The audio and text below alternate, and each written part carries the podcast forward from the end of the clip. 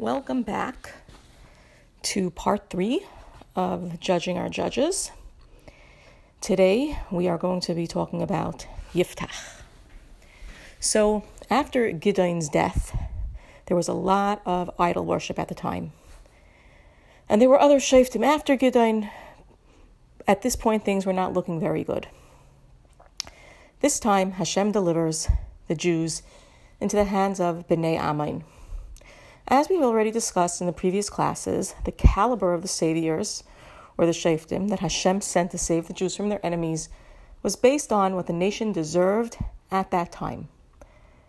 Hashem was upset with the Jews, and he did not want to honor them with a glorious salvation through an exemplary individual. They simply did not deserve it. However, Hashem also didn't just want them to be completely annihilated by their enemies. Here enters Yiftach. Although Yiftach does achieve an amazing military victory, along with it comes tragic and embarrassing events for the Jewish people. This too is the fault of the spiritual status of the nation at this time. Hashem does save them, but they still suffer. Who was Yiftach? And what was his fatal flaw? Through our analysis of the story and the text, we will see inferiority, superiority, arrogance, ignorance, and stubbornness all play a role in this tragic unfolding of events. The text describes Yiftach as a Gibor Chayil, which means a strong fighter, a strong person who has some level of Yiras Hashem, fear of Hashem, but he is far from a learned man. He's an ignoramus. As a matter of fact, he is shunned from regular Jewish society because he was born to a Pilegesh, a second class wife. Since he was born from a different mother, Yiftach's brothers did not want him to have any part in their father's inheritance, so they chased him away from their family. Now, they were wrong because, according to Jewish law, the son of a Pilegesh does have a part in his father's inheritance, but this is still what they did. They did not want him to take anything from them, and they banished him. So he had no other choice but to go live someplace outside of the land, and he spent his time with unsavory people, and he had to fend for himself. He acquired a reputation as a good warrior and a strong fighter.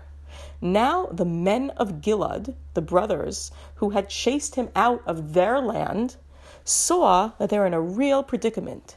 There is no leader, there is no one to defend them or lead them in battle against the Ammoniim, and the Ammoniim are getting ready to fight. At this point, the fear of Ammon is so great that the elders of Gilad give up on their pride and they go and decide to ask their estranged brother Yiftach to help them, to lead them in war. So, how are they going to get him to do it? So they try to butter him up, they try to bribe him. They say, If we win, we'll make you our king. Yiftach is not ready to accept their offer, as he feels that he's being used only for his military abilities. But they even offer to make him their leader before the battle even starts. And this definitely appeals to Yiftach. He accepts the challenge, and Yiftach is off to battle a huge enemy. Now remember, we mentioned that Yiftach was not anywhere near a Talmud Chacham, and he did not know halacha. He is envisioning grandeur for himself with his new leadership position. Unlike his predecessor Gideon, he doesn't ask Hashem for a sign that he will be successful, but rather makes an emphatic pledge to Hashem as to what he will do to celebrate when he returns from the war victorious and he expects Hashem to cooperate with him. Yiftach feels the spirit of Hashem enclothing him, and he pledges If Hashem indeed delivers the enemy into my hands, then the first thing that greets me when I return home victorious, I will offer as a sacrifice to Hashem. Now, Yiftach, what is he imagining? He's imagining his glory upon returning home victorious. And he will now have the privilege of bringing a big celebratory animal as an Oila Nidava, a voluntary sacrifice of thanks, in the Mishkan in Shiloh. Now, everybody, now the Jews, now his brothers, they'll finally respect him. Everyone will come to watch him preparing himself for this awesome event, and the Kayhanim will assist him, and everyone will be cheering him on. This was something he was never able to do before. And this is also something that not a lot of people got to do, to give an Oila Nidava in the Mishkan in Shiloh. He had the whole event planned in his head, exactly how it was going to work out. but Hashem had other plans for him. Now, what did Yiftach exactly mean with this pledge? The commentaries differ. There are those that say, in his excitement and foolishness, he did not think it through. He simply did not think through what he was saying. Because what if something impure came out to greet him? What if a dog or a pig was the first thing that came out to greet him? What would he do with that? So obviously, his words were not thought out so well, which again shows on his lack of wisdom. But he certainly was not expecting a human being to show up. While other commentaries say, no, Yiftach knew exactly what he was talking about. And the text is worded in such a way that he says, if it is something that is fitting to be sacrificed, then it will be a korban for Hashem. If it is not something that is fitting to be sacrificed, then it will be holy for Hashem. If it's something that it's not fitting to be sacrificed, it will be set aside for Hashem in another way, either through kedushas damim, monetarily, like if it's an animal that can't be sacrificed, so we could sell the animal, and that money that we make, that money will be given for the mishkan, set aside for that. And that if it would be a person, that their entire life would be dedicated to extreme servitude of Hashem, which apparently Yiftach did not understand what that truly meant either. What all commentaries do agree on is that the last thing that Yiftach was expecting to see greet him upon his a victorious arrival at home was his only daughter, who was also his only child. So once he knew what he was dealing with, when she came out to greet him. And the Pasuk says that she came out to greet him with tambourines and she was dancing and she was so happy. And Yiftach's face fell when he saw her and he tore his clothing. So once he knew what he was dealing with, having to give up his only daughter, why did he not annul his vow?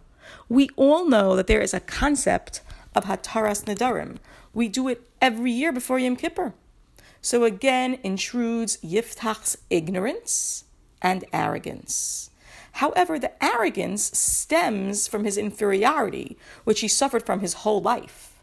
Because now he's finally made it in a society that he was shunned from. He is no longer the pathetic son of the Pilegesh, who was banished by his, his brothers. Yiftach says to himself, I am the leader now. How will it look if I don't keep my word? Yes, there is a concept of annulling a vow. There is a concept of Hataras Nadarim, but that's not for high ranking people like me. How will it look if I, Yiftach, the newly appointed, the victorious leader, will annul a vow? How unbecoming! I'm not setting a good example for the nation. What he didn't understand was that humility is trait number one in a leader. And this was his fatal flaw. There are commentaries that say that he did entertain the thought of annulling his vow, but he was too proud to approach the sages that could have performed it for him. He felt that they should have come to him. Arrogance and stubbornness are not a very good combination. So, how did he keep his vow? Again, the commentaries vary.